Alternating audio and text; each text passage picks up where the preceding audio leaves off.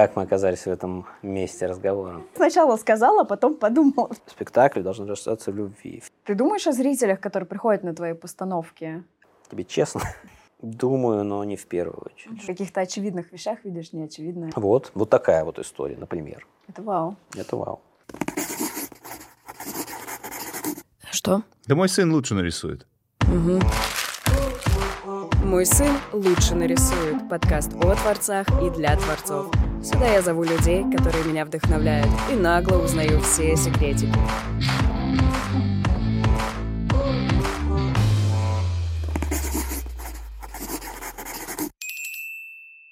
Дорогие друзья, я рада вас приветствовать на очередном выпуске подкаста «Мой сын лучше нарисует».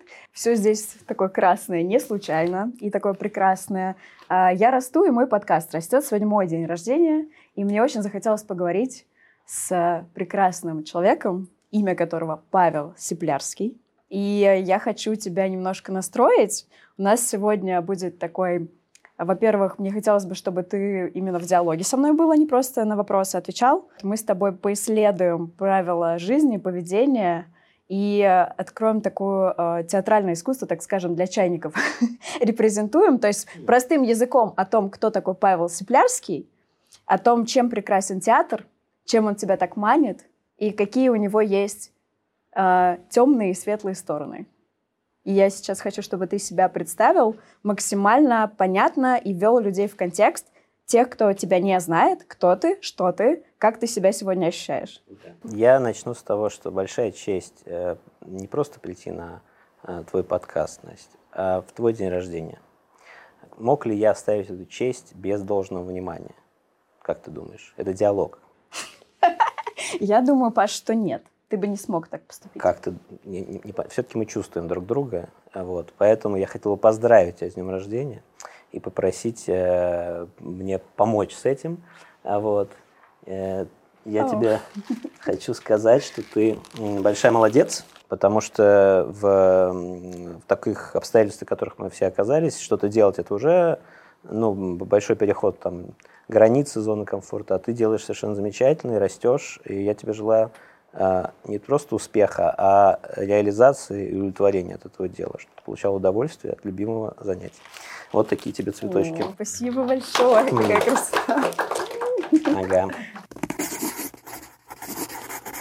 Если отвечать на вопрос, кто такой Павел Сеплярский, я не готовился. Так это же подкаст. А, ну вот, сейчас Никто мы не должен специально готовиться. Mm. Ну хорошо, э, если говорить про э, профессиональную мою деятельность, то я в первую очередь режиссер, я занимаюсь театром, я занимаюсь э, с какого-то недавнего времени еще и кино. В кино я, что называется, делаю первые шаги. А вот, и снял несколько короткометражных проектов э, в разных э, там ипостасях. Ну, в смысле, всегда в ипостаси режиссера, я имею в виду в разных, э, в, в составе альманаха, отдельные э, ипостасях проектов, я имею в виду. А что касается э, театра, то я им занимаюсь довольно давно.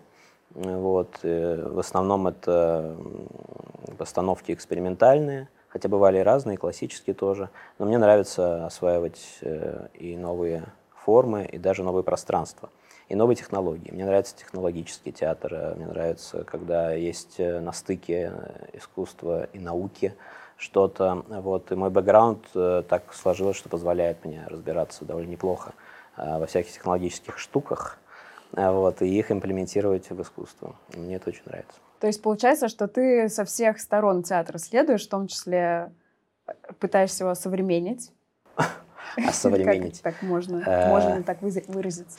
Ну да, да, наверное. Я, мне интересно э, сочетание несочетаемого или прежде непрохоженной пути – а, вот. Мне интересно пространство, которое не предполагали, что в ней будет что-то театральное. Мне интересно застраивать площадки в местах, которые к этому либо не располагают, либо, либо просто там этого не делали по каким-то еще причинам. А ты можешь пример привести? У тебя таких спектаклей несколько или как? У меня довольно много таких uh-huh. спектаклей, и такие спектакли ввиду этих обстоятельств бывают один раз чаще всего, ну или там несколько раз. Их сложно делать репертуарными, ну, примеров довольно много. Могу привести в пример Казанский вокзал города Москвы. Вот, его нам отдали под э, постановку пятичасовую такую большую, где Саша Горчилин из Гоголь-центра играл такую главную роль. и вокруг было колоссальное количество артистов от Большого театра до э, там, э, новой оперы и разных других драматических театров. Был очень хороший опыт, потому что ну, на вокзале редко что-то играется театрально, скажем честно. Потом я делал вот в позапрошлом году в Большом манеже Москвы тоже застройку на нижнем уровне. Это очень красивое пространство, где никогда не было никаких спектаклей. Был большой проект, такая цифровая опера с э, Сашей Балдачевым, э, всемирно известным арфистом, который был музыкальным, музыкальным руководителем этой постановки. Мы делали такую большую историю. Откуда берутся все эти люди прекрасные, которые помогают тебе на твоем пути? Как вот получить вот эту самую площадку, где еще никто не был в таком амплуа, для того, чтобы поставить там что-то свое и быть таким творцом? Ух, классный вопрос. Э, думаю, что это зависит от э, желания. Действительно, это не, вот, не фигура речи, но когда кто-то приходит ко мне, например, с тем, что хочет какой-нибудь фонд или человек, или институция, или даже театр, что хочет меня пригласить сделать постановку. И я начинаю выдвигать условия, как э, э, человек без совести. Хотя у меня есть совесть, но в этот момент я отключаю и начинаю... Человек без совести. Здравствуйте. Так, э, в прямом эфире, да? Желание всякое. У меня... У меня тут и вино припасено, и у тебя получается. Похоже, что мы в Тбилиси, Ась. Да. Ну все. Поэтому подкаст, я думаю, должен соответствовать. Именно Здоровье так это и происходит. Чеми пули всех ворули. Так, возвращаясь э, к пространствам. Как получить пространство? Да. Тебе что-то предлагают, ну, например, сделать спектакль или сделать там что-нибудь. Мы хотим, чтобы вы что-нибудь сделали, Павел. Вот такие. А вот можем чуть-чуть отмотать и, знаешь, сначала начать. Ты говоришь, кто-то что-то предлагает. Mm. Ты говоришь, фонды какие-то, либо кто к тебе, сценарист приходит или инвестор. Как это все происходит? Бывает по-разному. Приходит э, чаще всего действительно институция или фонд которые заинтересованы пригласить меня, но они как продюсеры выступают в таких ситуациях, либо действительно продюсер, который хочет этого режиссера Павла Сиплярского пригласить на э, проект, который там посвящен тому-то. дальше я начинаю выпендриваться и рассказывать, что я хочу, чтобы сценарий был либо мой, либо э, тот, который я выберу. Пространство точно было моим, который я выберу. Бывает по-другому, бывает, например, вот как было со спектаклем Дягилев, это последняя моя работа в России э, на данный момент времени. Она была в Третьяковской галерее, в самом сердце, э, в Врублевском зале. И там пришла Мариам Сихон ко мне домой. вот, замечательная артистка и певица, лидер там нескольких групп. Сейчас она находится в Монреале уже, к сожалению. Э, вот, она пришла с тем, что вот она прочла пьесу, которую ей представил э, драматург, и она считает, что я должен ставить. Вот. Я прочитал эту пьесу, пьеса про Дягилева и его окружение – а дело в том, что я, кроме того, что являюсь режиссером, я еще являюсь коллекционером современного искусства и делаю иногда как куратор выставки. И про это многие знают, и вот э, она посчитала, что это какое-то идеальное сочетание. Я прочел пьесу, никакого отношения к коллекционированию это не имело на самом деле в итоге, но это была пьеса не про дяди либо его окружение э, до отъезда в Париж, а про нас, про меня и мое окружение. И я понял, что действительно надо делать. И так, например, вот нашлась эта постановка. А дальше мы сделали читку с очень хорошими актерами, туда пригласили хороших продюсеров разных театральных и директоров всяких там э, пространств, и получили даже несколько предложений, где это хотелось, э, чтобы мы сделали. Угу. То есть это общая такая зараженная идеей и энергией сообщество, комьюнити, которое уважает тебя, твой труд, который приходит к тебе, и ты в том числе своей энергии ведешь за собой. Ну, было бы нескромно подтверждать такое предположение. А, вот. Я думаю, что если говорить про людей, которые начинают, да, или которые там идут только в этот путь, э, что, как и во многих вещах других, но здесь точно сначала ты работаешь на зачетку, а потом она на тебя. И да, но в какой-то момент люди пригла... начинают тебя хотеть, приглашать и просить и прочее. И это может расхолаживать, а может, наоборот, собирать. В общем-то, такой класс. Э, вот надо еще больше, надо еще лучше. Я к тому, что в начале пути так, конечно, не было.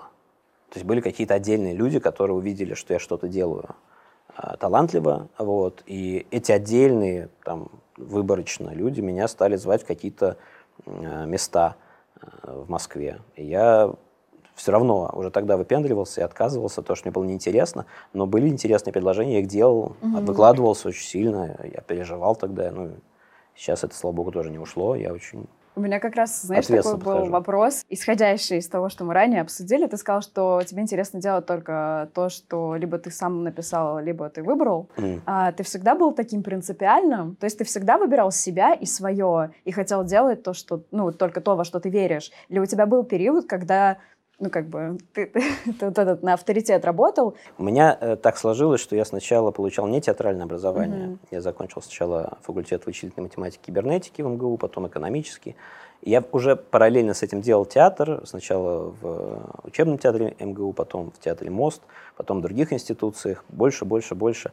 Но вот я почему про это говорю, потому что у меня вот эта вторая жизнь, она позволяла не зависеть mm-hmm. финансово от... Mm-hmm э, того, что я делаю в творчестве.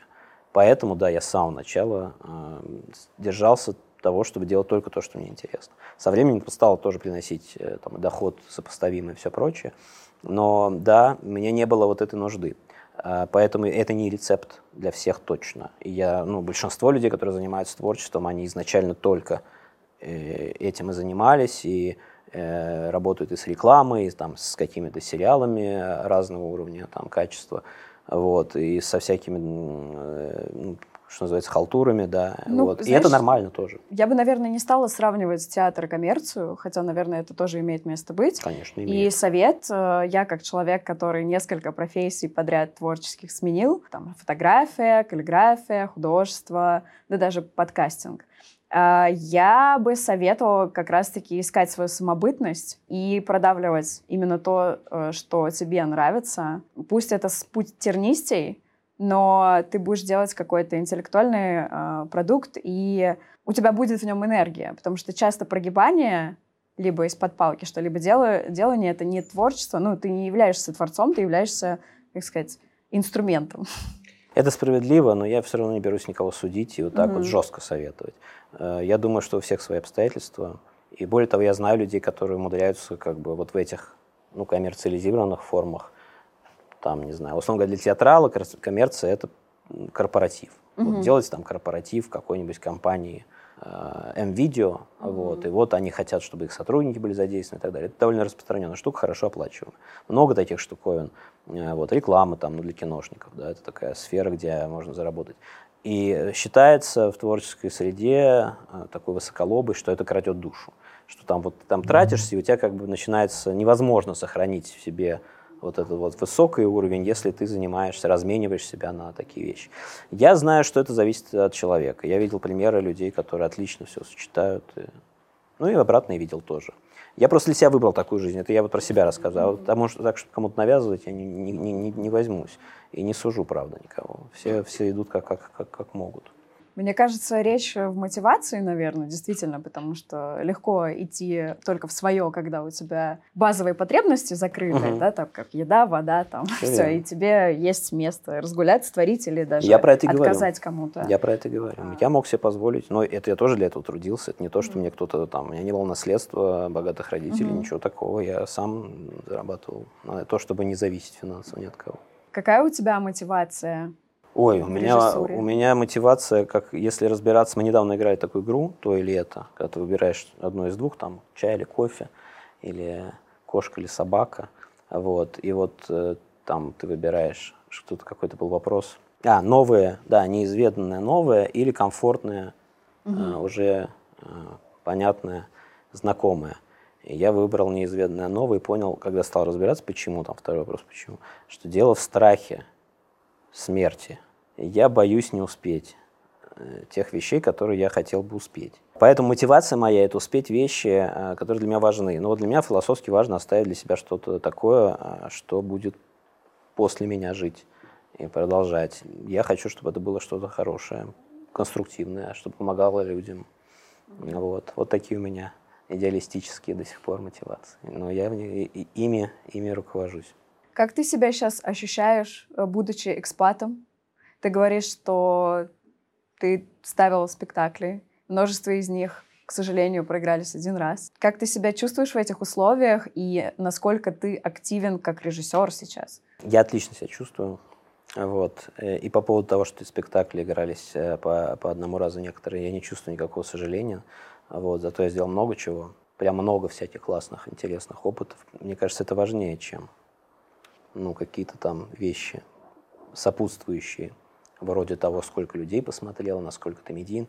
Э, режиссер вообще не медийная профессия, я это с самого начала понял, выбрал эту профессию, мне она интересна, как э, профессия, связанная с э, созиданием, с максимальным там, конструированием мира, в чем-то демиургическим, но не всегда, иногда таким служением.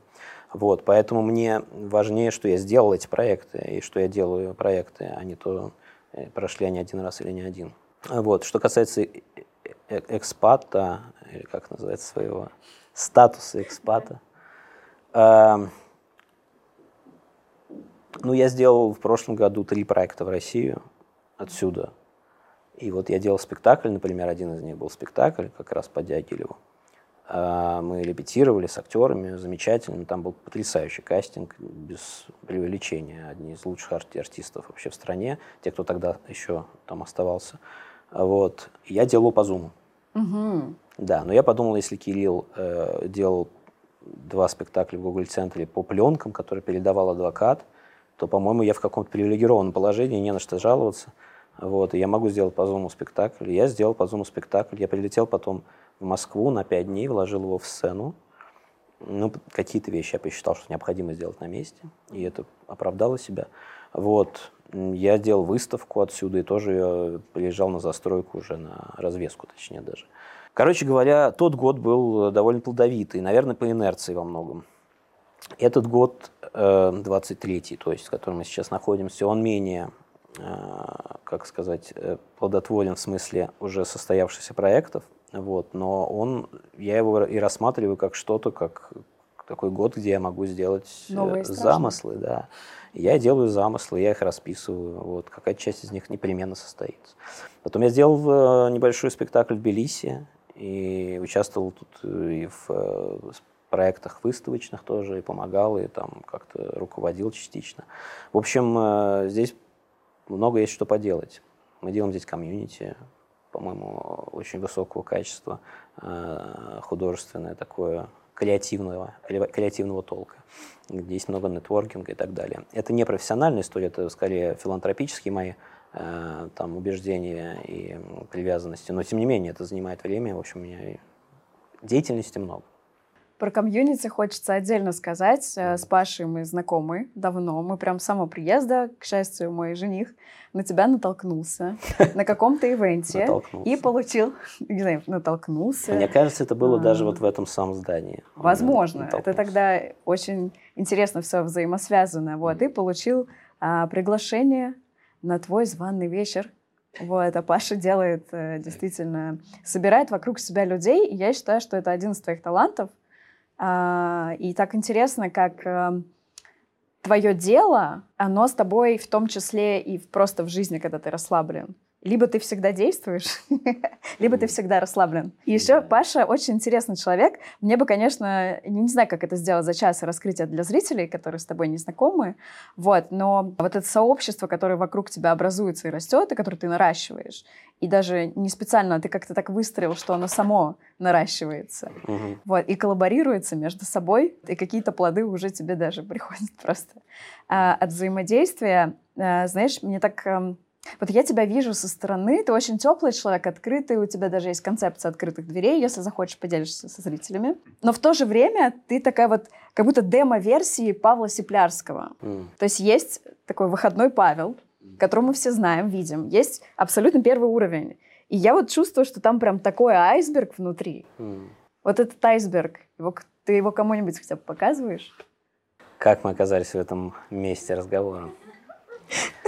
Ну да. Да, кому-то показываю. Кому-то показываю. Ну, я убежден, что не так немножко выглядит человек. Вот. Не берусь, опять же, судить всех, но про себя могу рассказать.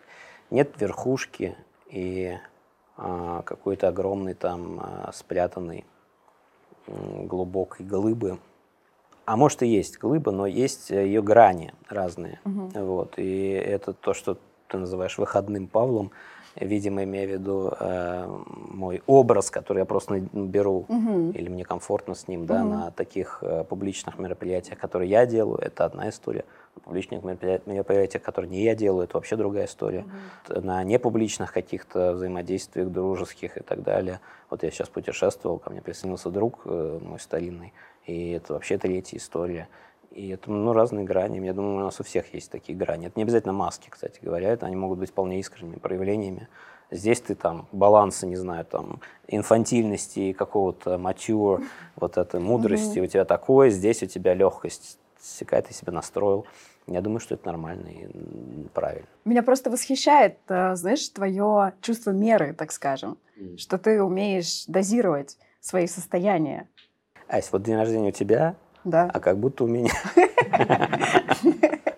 Но мы ну, можем в любой момент на меня переключиться, как бы, знаешь, что тебя тоже в руках. Восхищает кое-что, да. Ну, я надеюсь. Все верно.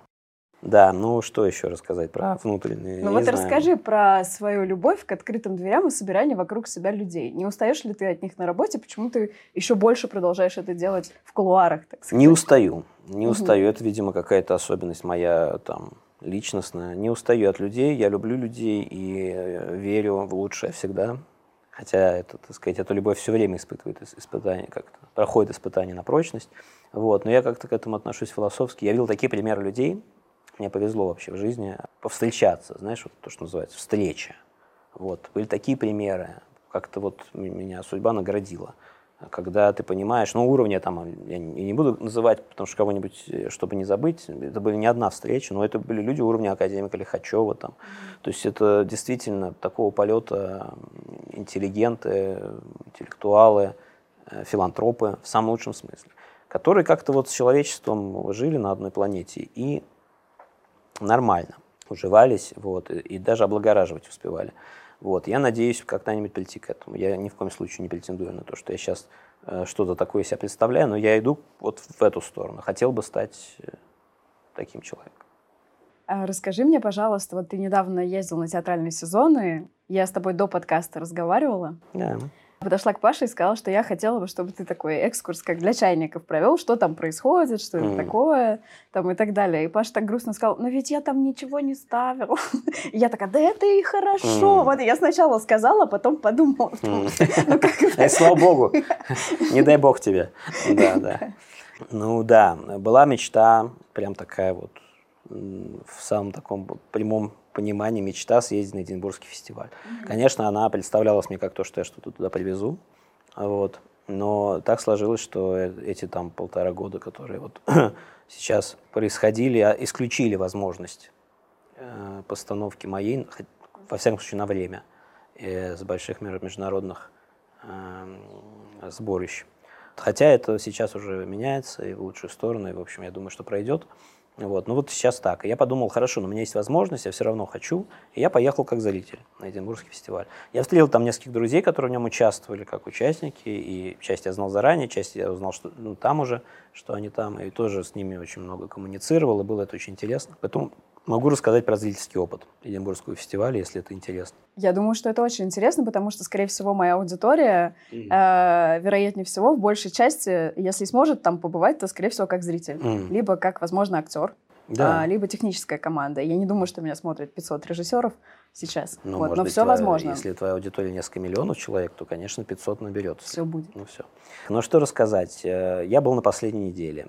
Удалось посмотреть практически все Давай сначала начнем для чайников. Что это вообще такое за фестиваль? Почему туда так хочется попасть? Эдинбургский фестиваль – самый известный, престижный театральный фестиваль в мире.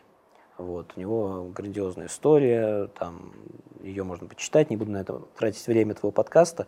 Вот. Есть еще Авиньонский фестиваль во Франции, который как бы с ним соревнуется, и на нем я был. Но все-таки Авиньонский фестиваль попроще, и я это, в этом удостоверился. Вот я теперь точно могу сказать, что Эдинбург – это прям чемпион. А, не знаю, так ли каждый год, но вот в этом году был уровень совершенно выдающийся отбора. А вот. То, как выкладываются люди, они понимают, что это такое. Есть компании театральные, которые вообще работают несколько лет для того, чтобы выпустить там что-то на Эдинбургском фестивале, и тогда к ним придет слава. И тогда их заметят, или там, тогда придет там Level Up, их куда-нибудь им дадут здание новое, не знаю. Ну, в общем... Это так и есть. Ну, в если, театральном мире. Если, если они так делают, наверное, не безосновательно. Я Но не... это условно для режиссера, как попасть там на... Если ты фотограф, попал на обложку Vogue, твоя работа, я не фотограф, но думаю, да. Угу. Думаю, да. Я не знаю, насколько в профессиональном сообществе именно ВОК важен. Там бывают и другие издания, я так понимаю. Безусловно. Там репортажные, это не ВОК точно. Но, в общем, да, на, на обложку какого-то очень престижного угу. да, э, журнала, который при, профессиональное признание. Вот Эдинбургский фестиваль что-то такое. Я остановлюсь немножко еще на Эдинбургском фестивале. ЭИФО называется. Edinburgh International Festival. Или, как говорят э, шотландцы, Эдинбурга да, и там есть разные жанры, то есть там присутствует драматический театр, там присутствует э, музыкальный театр, там присутствует музыка классическая, чаще всего связанная с оперой и балетом, то есть как бы музыка для театра, но она играется иногда отдельно. Э, вот. Там присутствуют экспериментальные постановки, стендап такой э, драматический или полу там фантазийный. В общем, разные эксперименты, что мне очень близко. Потому что, вообще говоря, в Англии, например, театр не слишком экспериментальный, он довольно жестко сегментирован, как в Соединенных Штатах Америки. То есть, если ты делаешь мюзикл, ты делаешь мюзикл. Если ты делаешь драму, тебя должны все плакать, там не может быть ничего смешного. Если ты делаешь комедию, там не может быть во время комедии вдруг выпадание в вербатим, и герой вдруг делится чем-то из там, воспоминания своей бабушки. Так не может быть. Более авангардный театр, который был до последнего времени в Москве, может быть, еще продолжается, э, вот, и других таких ну, прогрессивных местах, в Берлине, да, там есть всегда поле для эксперимента. Вот мне это ближе. Так вот, в Эдинбурге, это, при том, что это Великобритания, это прям видно, что они открыты к новому. И еще очень много там э, балета, contemporary dance в основном. В этом году была Пина Бауш постановка, уже ушедшая от нас, к сожалению. Но не только, и были там американские замечательные э, компании. Так вот, и параллельно с этим идет Fringe. Угу. Значит, если Эдинбургский фестиваль это такой ну, establishment, вот, потому что действительно очень крутой отбор, и они такие строгие ребята, и все это так организовано.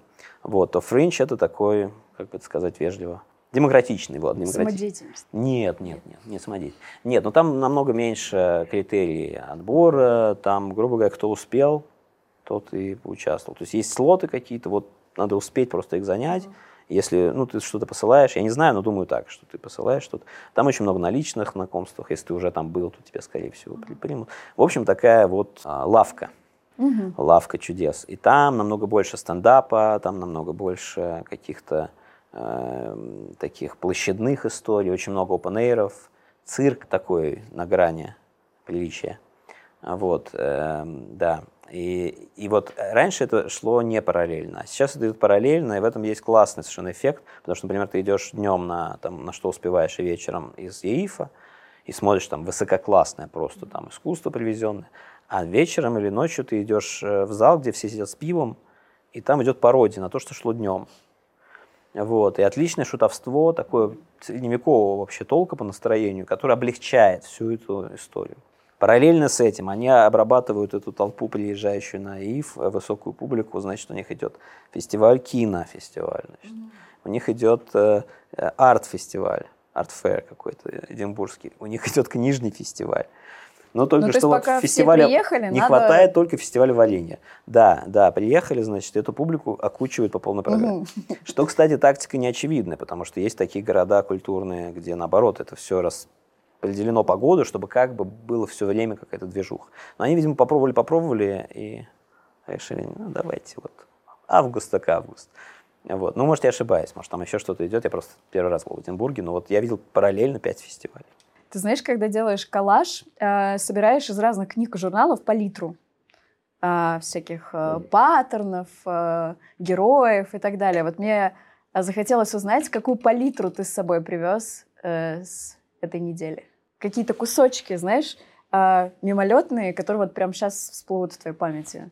Ух, ну там был вот contemporary балет отличный, американский, э, причем я даже не буду называть одного хореографа, потому что это была компания американская известная, эм, если не ошибаюсь, они сейчас в Нью-Йорке базируются, могу, могу промахнуться. По-моему, они из Сан-Франциско изначально.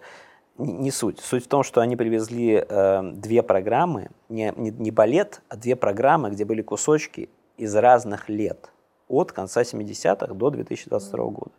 И это само по себе было уже... Я люблю просто очень движение, я использую его сам часто.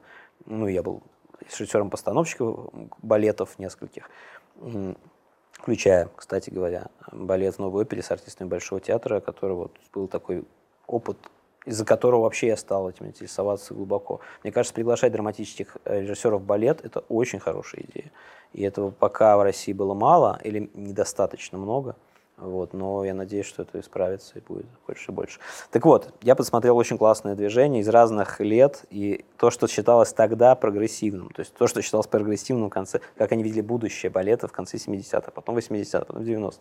И там был 2022 года кусок, и это просто космос. Был совершенно удивительный э, такой спектакль, называется он «Фуд», «Еда».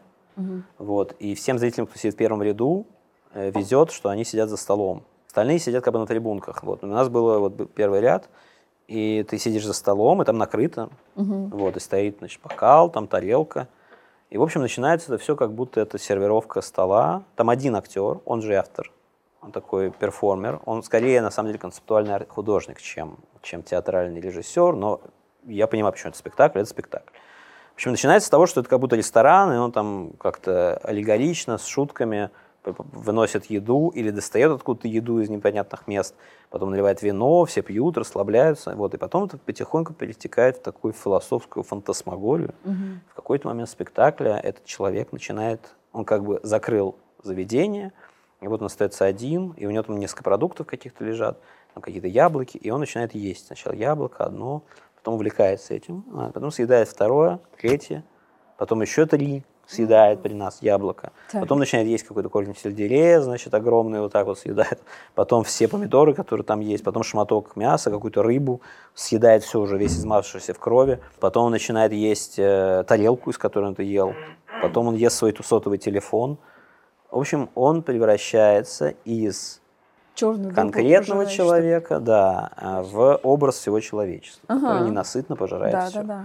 Потом он смахивает эту скатерть совсем с этого стола, и мы понимаем, что мы не за столом сидим, а за огромным участком земли. Угу. Это земля. Ну, в смысле, под скатертью да. настоящая земля. Вот, soil. И в этой земле начинают ходить какие-то древние зубры, вот, потом там вырастают какие-то деревья. Вот. Это с какой-то digital нет, мэппингом? Нет, как? нет. Это я бы сказал, что это скорее кукольный театр, чем ага. мэппинг. Но это сделано очень ловко, то есть ты не понимаешь, как. Или, или забываешь, тебе неинтересно, как, интереснее что. Вот, и да, и потом он начинает вместе с ними ходить. Когда он появляется там, на, на этой площадке, они потихоньку начинают умирать, эти зубры.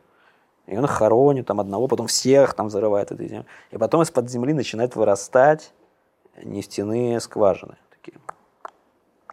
Вот, потом их вытаскивает, они везде. Потом начинают запускать какие-то грузовики, как логистику с этой нефтью деревья все умирают, логистику он начинает раздавать зрителям, то есть нам, сидящим за первым ряду, дают грузовики, они начинают ездить по этому участку земли, туда-сюда, все это становится уродливым, вырастают из этой земли дома, какие-то сначала технические строения, потом дома типа человеческие такие, где там живут между этим всем ужасом. Ну вот, потом небоскребы, все это растет, растет, растет. И, в общем, в итоге превращается из прекрасного такого да, оазиса вот, вот в то, что, во что человечество превращает все, до чего добирается. То есть антропогенный фактор как есть. Ну и в итоге это все хоронит его, конечно. В конце и он сам поглебен всеми этими э, новыми, новыми там проявлениями Земли. Вот, вот такая вот история, например. Это вау. Это вау. А это туда привезено, это можно где-то еще увидеть? Да, я знаю, что этот спектакль получал какой-то приз не могу вспомнить, где, по-моему, в Канаде. Ну, короче, это американский спектакль. Он из LA, этот э, артист. Э, чтобы не ошибиться, не буду пытаться вспомнить, как его зовут, хотя вроде помню. Ну, не суть. Суть называется Food. Вот. И это такая угу. орденоносная постановка. А из демократичной части запомнила что-нибудь? Знаешь, иногда бывает такое, что в самых э, каких-то очевидных вещах видишь неочевидное. Ну вот из демократичной части Кэти Долидзе, моя прекрасная знакомая, белийская и продюсер большой, там, и режиссер театральный, она привезла туда маленькую такую постановку, перевозную, компактную, театр, с, театром, с артистами театра Туманишвили. Вот, это было очень классно, потому что когда малыми средствами, да, там выражается что-то большое. Мне это понравилось. Потом там была классная пародия на Ромео и Джульетту. И, ну, она начиналась, по-моему, в 12 часов ночи. Угу. Я вдруг увидел полный зал людей в 12 часов ночи, пришли смотреть пародию на Ромео и Джульетту с пивом. ну и какими-то там, не знаю, еще начесами. И все пьют, еще выходят за, за добавкой и просто умирают со смеху.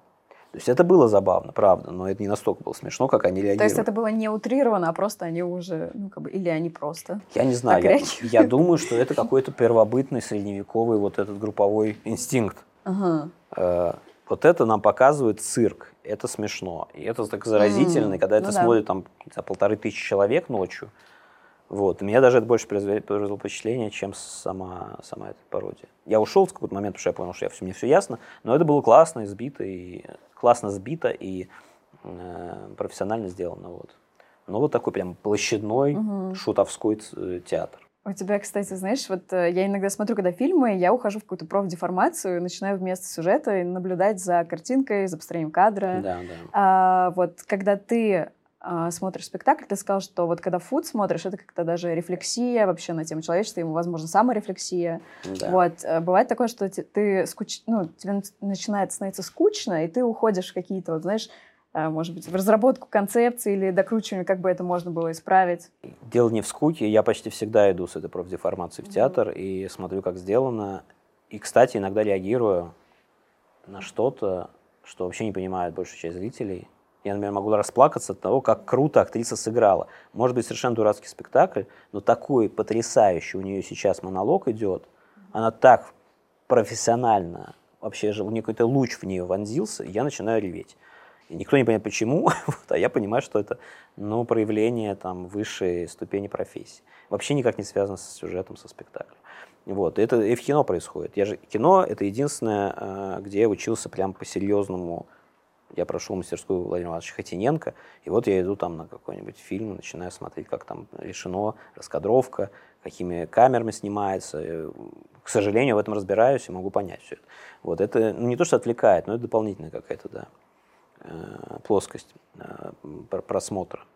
Но, впрочем, бывают какие-то произведения, которые тебе не дают. Они просто тебя отключают. Вот, например, был фильм «Аннет». Э, я один раз его посмотрел с открытым ртом просто – Потом я подумал, так, все, это, конечно, хорошо, но мне надо посмотреть, как это сделано. Я пошел еще раз, угу. пять минут я смотрел, как это сделано, потом у меня открылся опять рот, и я опять сидел и не мог вообще понять, как можно было такое снять. Вот, в театре тоже так бывает, но редко. Ты думаешь о зрителях, которые приходят на твои постановки? А, что они почувствуют, что они подумают, что им донести? Тебе честно? Да, мне честно. Ну, думаю, но не в первую очередь, что ли даже не знаю, в какую очередь я думаю о зрителе. Мне кажется, я думаю о зрителе уже когда идет спектакль. Наверное, если честно, то вот так. То есть понятно, что я не сумасшедший, который делаю для себя и своей мамы. Вот, я делаю это для того, чтобы это, чтобы это повлияло. Но я вообще не думаю о том, как, насколько это понятно там. Кстати, вот с кино другое. Вот в кино, кино оно массовое искусство, и я это тоже проповедую. Кино должно быть массовым. Кино не может быть для там, 15 человек или даже 100. Вот в кино я больше думаю о том, понятно ли это. Я пересматриваю кадр, но понимаю, что это слишком заумно. Это надо переделать, перемонтировать.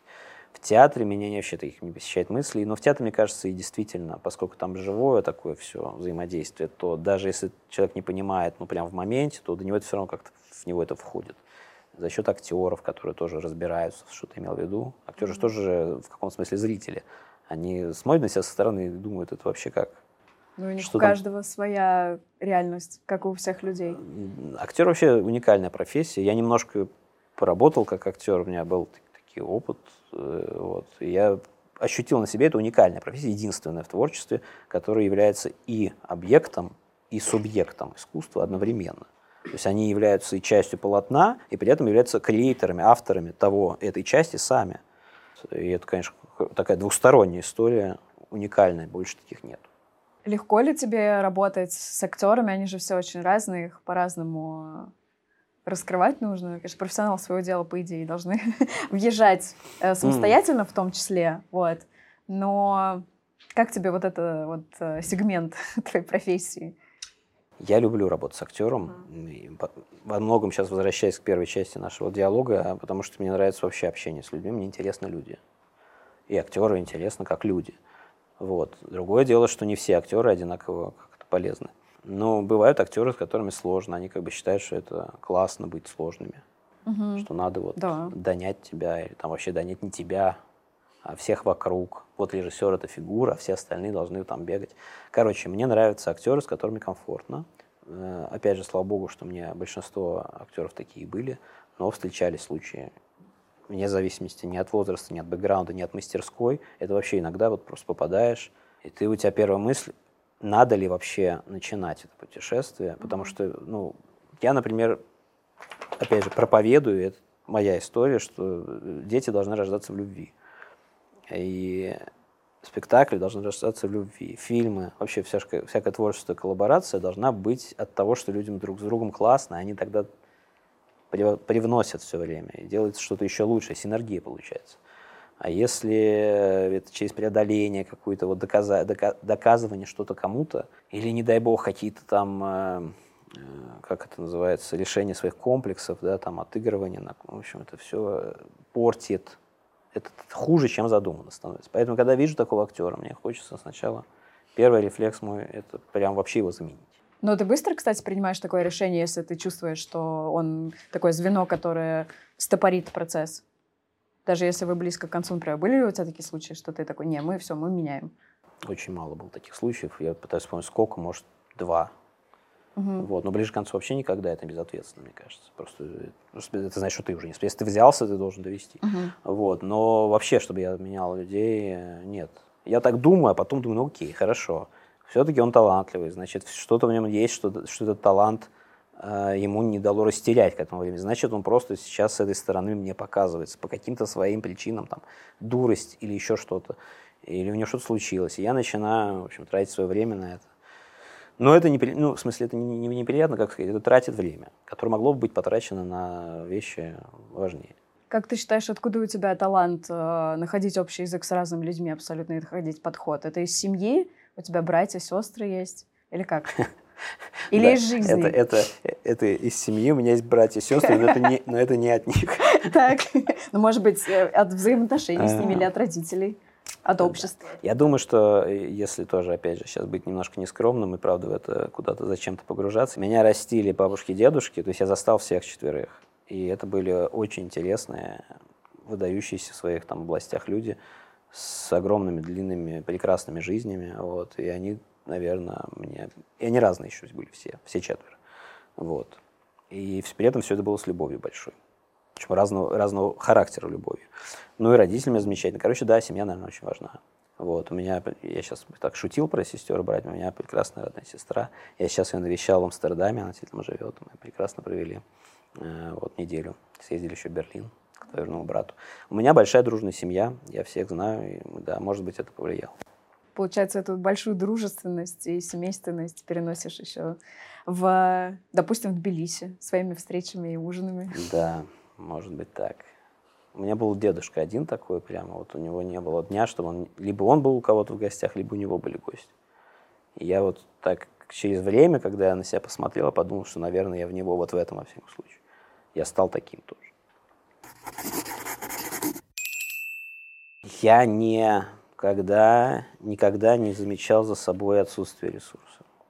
Вау. Мне кажется, что это слабость и для всяких развлечений модных история.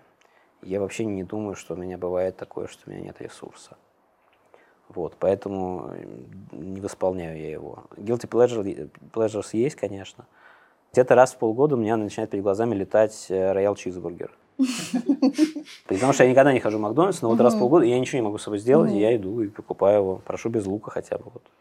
Э, что еще? Ну, какие-то, я сейчас не вспомню. Есть какие-то ММДМС, вот, которые без орешков, очень важная вещь тоже в жизни. Вот, что тебе еще рассказать? А, ну, нет, окей, хорошо. Есть uh, Guilty Pleasure, сериал «Офис». Вот, что-то такое хотел. Да, да, да. Сериал «Офис» американский. Угу. Я вообще не смотрю сериалы. Точнее так, я смотрю сериалы первые две серии, чтобы быть в курсе. Чтобы быть в курсе профессионально. Иногда меня захватывает сериал какой-то, который сделан, ну, просто как кино. Там, например, Boardwalk Empire, я не знаю, там, да, даже Breaking Bad, но не говорят, что там про э, Фарго, да, ну, то есть такие сериалы, которые как бы полотна. Это угу. не, не сериал, угу. это, кино большое. И тогда я понимаю, нет, это надо смотреть до конца, потому что это круто. Вот. Но в основном я смотрю там первые две серии, просто чтобы быть в курсе. Угу. Но вот офис я не считаю каким-то мегаполотном, но я посмотрел его целиком. Как он пришел в твою жизнь? Сестра. У меня младшая сестра на 7 лет. Она, она смотрела сериал «Френдс» 12 раз, из которых типа 8 раз по-русски, 3 раза по-английски, один раз, по-моему, она на каком-то еще языке просто по приколу что она уже, видимо, наизусть знает. Она знала наизусть, да, просто чтобы выучить язык какой-нибудь еще. Вот, она специалист, главное. Они делают квизы какие-то, ну, в общем, там сумасшествие. Слушай, ну знаешь, я так спросила, потому что я шла на подкаст, и несколько раз говорила о том, что мне страшно, что ты такой весь эрудированный, Нет. весь такой в искусстве. Не бойся А я такая, хой. Во-первых. А во-вторых, у меня есть подружка, которая сняла фильм про высокую кухню, где шеф-повар готовится к Bocuse d'Or. И там интересный в конце фильма просто в документалке вывод, что высокая кухня — это как такой experience и процесс, но все не против потом даже шеф-повара шаурму съесть. Вот, и то же самое, что, наверное, какие-то там поэты, писатели могут иногда спускаться там в подвал в красный и комиксы почитывать про Человека-паука. Ты знаешь, я вот когда был помоложе, э, я был, наверное, такой, который бы тебя напугал, потому что мне тогда казалось, э, что нет, это все, значит, тратить свое время на всякую ширпотреб и жвачку просто не, не надо. Э, времени мало. Поэтому, да, я тогда увлекался только исключительно высоким искусством, и литературой, и живописью и так далее. Вот. Но, во-первых, есть какой-то баланс возрастной, когда ты начинаешь проще относиться к себе, и это очень здорово. Ну и к жизни, соответственно. Со временем, когда я начал экспериментировать в искусстве, а не только делать какие-то идеаль, ну, как сказать, идеальные образчики. Я перфекционист, например. Я не успокаиваюсь, пока не, точно не буду знать, что нету таких заусенцев, которые бы меня ну, будоражили, тревожили. Я просто я вынесу мозг кому угодно. Кому угодно. Лучшему оператору там в истории, потрясающему продюсеру, который там мне еще 10 постанов предлагает, только давай вот это как есть оставим все, что нет, я, я добьюсь своего, это будет всегда так, чтобы там было абсолютно ровно. Но когда ты начинаешь экспериментировать и делать какие-то вещи прогрессивные за гранью того, что ты уже знаешь, то тебе как бы и не с чем сравнивать, нет этого эталона. И заусинцы вообще ты сам расставляешь. Ну и тогда, когда я начал это делать, э, я понял, что все остальное это прекрасный материал для эксперимента. И тогда и вся эта жвачка, и вся эта там поп-культура, угу. и вообще любая культура даже не очень качественно сделана. Ну уж тем более есть замечательные среди жвачки образчики профессионально сбитого материала. Становится классным материалом, который может вдохновить тебя, который может там потом переработано как-то сработать. Вот. Как там была эта песня «С, э, с нами седая ночь», и только ей доверяю я. Да, да, да. Я, я включил ее вот в оперу, которую я написал либретто по сказке «Рыбаки и рыбки». И там была эта песня, значит, Угу. И в оперном исполнении замечательные вокалистки, там контрсопрано, значит, она пела эту «Седую ночь», господи, ну это просто красота. Поэтому я, я просто сменил отношение к этому всему. Как говорится, культурный код, он... Не пропьешь. Не пропьешь. Это когда... Недавно я был на свадьбе, где выступала группа Иванушки Интернешнл в конце свадьбы. Mm-hmm. Остальные подробности свадьбы я даже не буду рассказывать, что это довольно шокирующая вся свадьба. Но Иванушки Интернешнл, значит, выступали в конце. И так я обнаружил, что я, который всегда слушал рок, Агату Кристи, там, Сплин, э, ну, тому времени уже был, да. Ну, в общем, это только из нашего. А так, в общем, если по-честному, конечно, английский хороший рок, там, американский. Ну и так, кого-то. А уж это всю попсу, это вообще ниже достоинства было на 10 плинтусов. И тут вдруг я выясняю, что я знаю все песни группы Иванушки Интернешнл наизусть. А включая те, на которые никогда не было никаких клипов. Откуда я это знаю? Это маркетинг, нет, маркетинг. Нет ответа. Когда ну, из, говорят, знаешь, как из каждого утюга, когда звучит, это да, был такой да. маркетинг, когда таксистам давали кассету и говорили по кругу ее. Так было? Да. Так что... Ну, я, каждый меня, специалист в своем. Знаешь, у меня вчера был созвон с искусствоведом, девушка, которая помогает в искусстве продвигаться. Она спросила, какие мы сейчас используем маркетинговые ходы, а, чтобы продать мне, например, свои картины в Тбилиси. Я сказала, что один из ходов — это мы с моим женихом берем в руку картину и ходим с ней по городу. И это очень много внимания привлекает. И это, собственно, тоже как такое нативная реклама, случайная. И ты такой идешь на важное дело, просто не на такси, например, а пешком. Берешь с собой свою картину. Это отсылает нас к истории проспекта Руставели, который был назван, э, потому что была сумятица там между вот уходом советской власти, ой, наоборот, уходом да, э, э, имперской русской власти и приходом советской власти, значит, там начали переименовывать вот эти русские названия. Я не помню, как он назывался, в честь кого-то из наместников императора, Краснов, что ли. В общем, короче говоря, вот там был какой-то наместник, в честь которого был назван этот проспект. И его, значит, решили переименовать. Но они пока не знали, что за новое название, они сказали, ну мы будем переименовывать.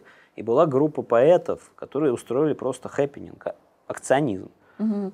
Если не ошибаюсь, там среди них был Табидзе, вот, еще несколько известных людей. Они начали ходить просто по Тбилиси и всем говорить, ой, вы знаете, что переименовали проспект, он теперь будет э, имени Что, Шатар Ставель, наконец-то, господи, какое счастье. Да, да нет, ну не может быть, Шатар Ставель. И они так заразили вот так вот, значит, этим сарафаном весь город. И в итоге, когда собралась комиссия, придумывать название. Уже половина комиссии считала, что уже переименовали. Они такие, как, почему, почему переименовали, а мы еще не собирались.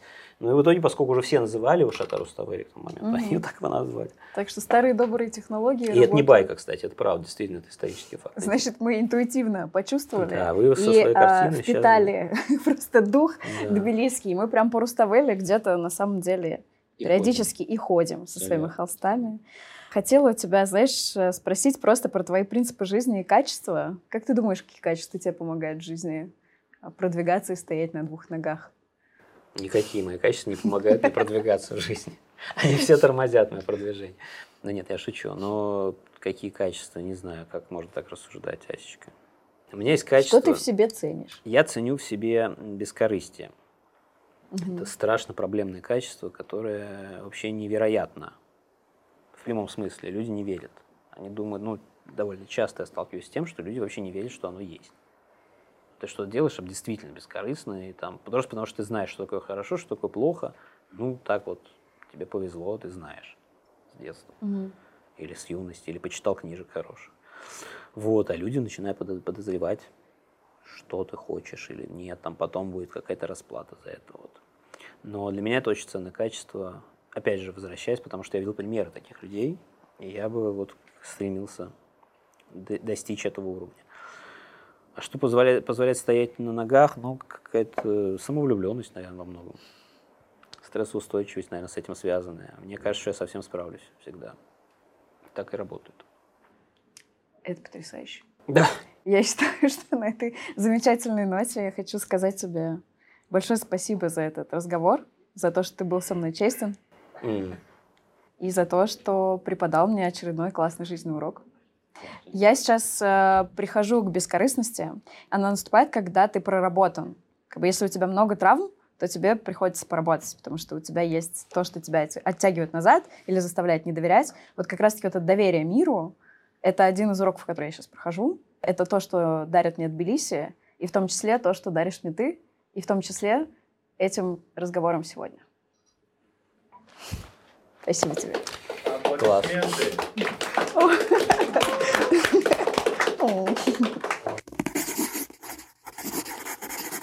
Аба в твоей жизни? Аба в моей жизни. На самом деле, был Эдинбургский фестиваль, про который я уже сказал, а был до и после был Лондон. И вот в Лондоне я посмотрел один очень хороший мюзикл новый, а очень качественный, замечательный. Вообще Лондон – это родина мюзикла, а не Нью-Йорк, как многие думают. Вот. Но по дороге назад, по дороге в Амстердам, я заехал в Лондон еще на полтора дня по делу, и я увидел, что там открывает сезон вот этот новый мюзикл, не мюзикл, новый, новый шоу Абба, которые играют голограммы. Угу. Вот. Я про это слышал, а со мной был э, товарищ мой близкий, который много лет возглавлял там медиа-департамент гаража, музей гараж. Э, потом был главой Лорен Ипсом России, сейчас он делает наполнение медиаинституций по всему там, миру. В общем, он такой прям технологический человек от искусства. И я говорю, слушай, это надо смотреть. Просто как сделано. Мы пошли с ним на, на, этот, э, на это шоу. Они выстроили специально стадион в Лондоне. Это отдельное здание, которого не было. Теперь оно называется Аба-арена, оно останется. Естественно, mm-hmm. будут играть что-нибудь еще. Там есть живые люди на сцене. Там есть весь бэк-вокал, значит, музыканты живые, соответственно, и музыка живая. Только их вокал, который, я так понимаю, синхронизируется с музыкой, подкручивается как-то. он э, синтети- синтетический. И а они... почему Абба синтетическая, они разве... Потому что, значит, они старенькие, и они решили, что они хотят быть старенькими на сцене, как там А. все остальные.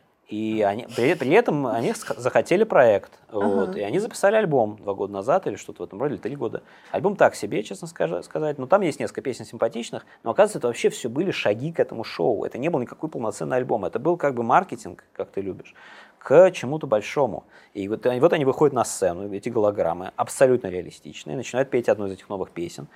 И ты сначала думаешь, что они сейчас будут этот новый альбом петь. Потом они переходят через одну песню на что-то старое. Потом, короче, это очень лихо срежиссировано. Там именно режиссура, потрясающе.